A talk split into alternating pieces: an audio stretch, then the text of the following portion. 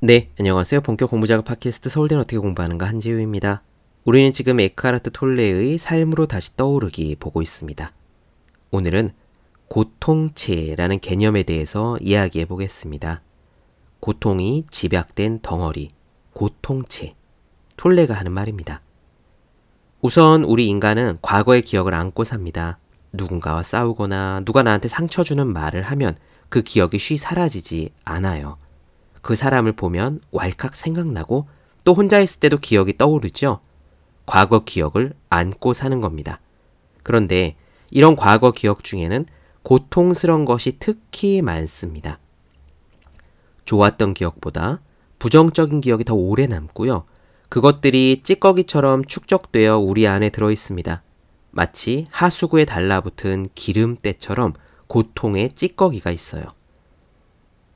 그런데 이 고통체는 그 스스로가 살아있는 생명체 같아요. 배고파지면 먹이를 원하고요. 배가 부르면 또 잠시 잠잠해진대요. 또 덩치가 커질수록 더 많은 먹이를 먹습니다. 이 고통체가 원하는 먹이가 무엇일까요? 부정적인 생각, 당연히 고통입니다. 이 고통은 남에게 줄 수도 있고 내가 받을 수도 있으며 혹은 남이 남에게 주는 것을 바라보는 것일 수도 있습니다. 주변에 왜 그런 사람도 있지 않나요? 며칠 잠잠했다가 주기적으로 화를 내는 사람 말이에요. 부부싸움을 하시는 분들은 혹시 경험하셨을지도 모르겠습니다. 며칠 잠잠하다가 사소한 어떤 이유로 배우자가 화를 내거나 짜증을 내는 거예요. 부정적인 기운이 마구마구 발산되죠. 그게 바로 고통체의 먹이입니다. 그래서 한바탕 싸우고 나면 고통체는 먹이를 먹고 배가 부릅니다. 다시 조용히 잠을 자요. 화를 한번 확 쏟아내고 나면 기운이 축 늘어지고 조용해지는 이유입니다. 그렇게 또 며칠 지나면 고통체가 음식을 원하고 그럼 또 사소한 이유로 다툼을 하죠. 부부관계든 형제 자매든 애인이든 잘 지내다가 또 왕창 싸웠다가를 반복하시는 분들은 바로 이 고통체의 해답이 있습니다. 오늘 이야기 직접 들어보시죠. 시작할게요.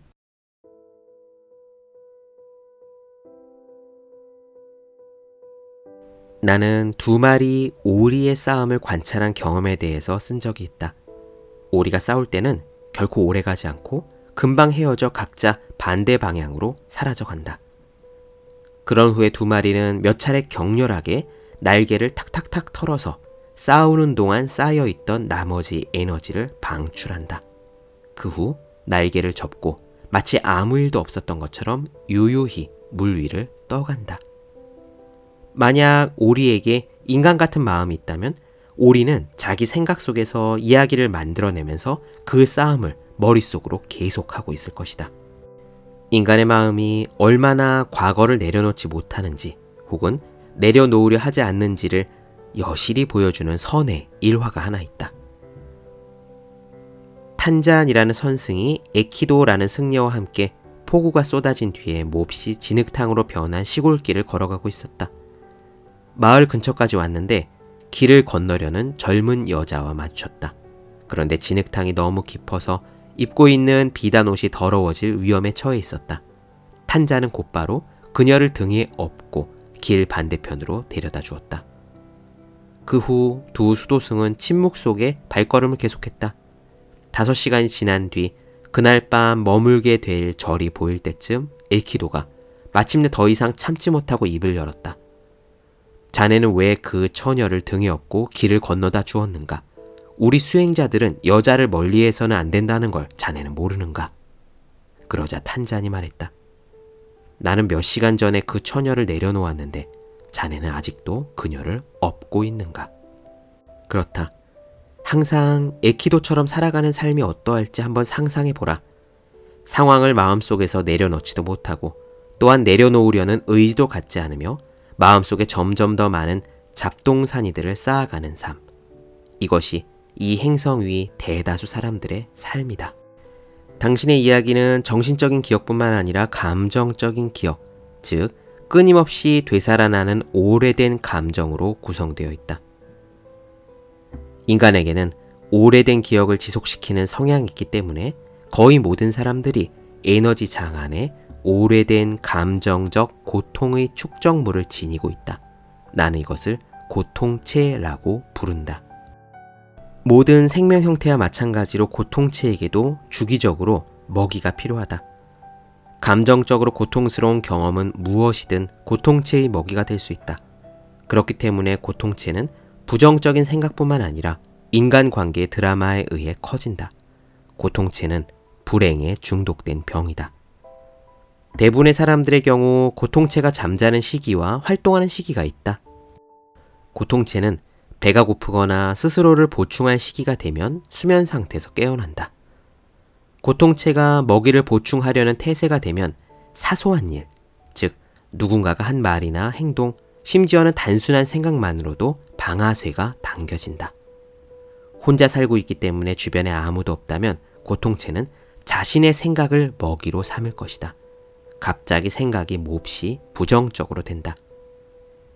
행복하고 긍정적인 생각은 고통체가 소화하는 것이 불가능하다. 고통체는 오직 부정적인 생각만을 먹는다.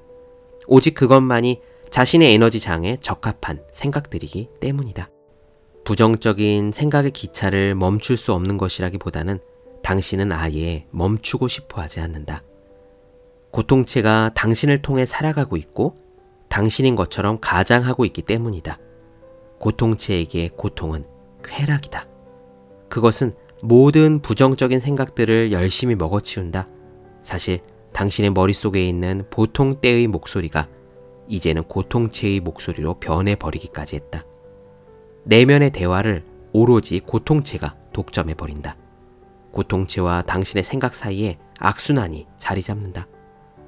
모든 부정적인 생각이 고통체의 먹이가 되는 한편, 고통체는 그 먹이를 먹고 더 많은 부정적인 생각을 발생시킨다. 이렇게 해서 몇 시간 또는 며칠 만에 고통체는 먹이 보충을 끝내고 휴면 상태로 돌아간다. 고갈된 당신과 병에 걸리기 쉬운 육체를 뒤에 남겨둔 채 고통체는 다시 잠잠해지는 것이다. 이렇게 설명하는 것이 마치 정신적인 기생충을 묘사하는 것처럼 들린다면 그 느낌이 맞다. 정확히 고통체는 그렇다.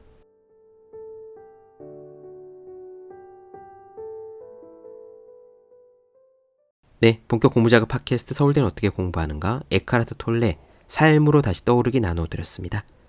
더 많은 이야기에 궁금하신 분들은 제 유튜브 채널 제우의 서재, 네이버 블로거 생의 즐거운 편지, 카카오 브런치 한지우 브런치, 인스타그램 해시태그 제우의 서재 검색해 주시면 좋겠습니다. 그리고 해야 하는 일과 하고 싶은 일 사이에서 고민하며 쓴 제 첫 번째 에세이 노력이라 쓰고 버티기라 읽는 공부하시는 모든 분들을 위해 어떻게 공부하는 게 효과적인 설명한 혼자 하는 공부의 정서 책상에 올려두기만 해도 공부하고 싶어지는 365 혼공 캘린더 아직 읽지 않으셨다면 꼭 한번 읽어보셨으면 좋겠습니다. 그럼 오늘 여기까지 할게요. 전 다음 시간에 뵙겠습니다. 여러분 모두 열심히 공부하십시오. 저도 열심히 하겠습니다.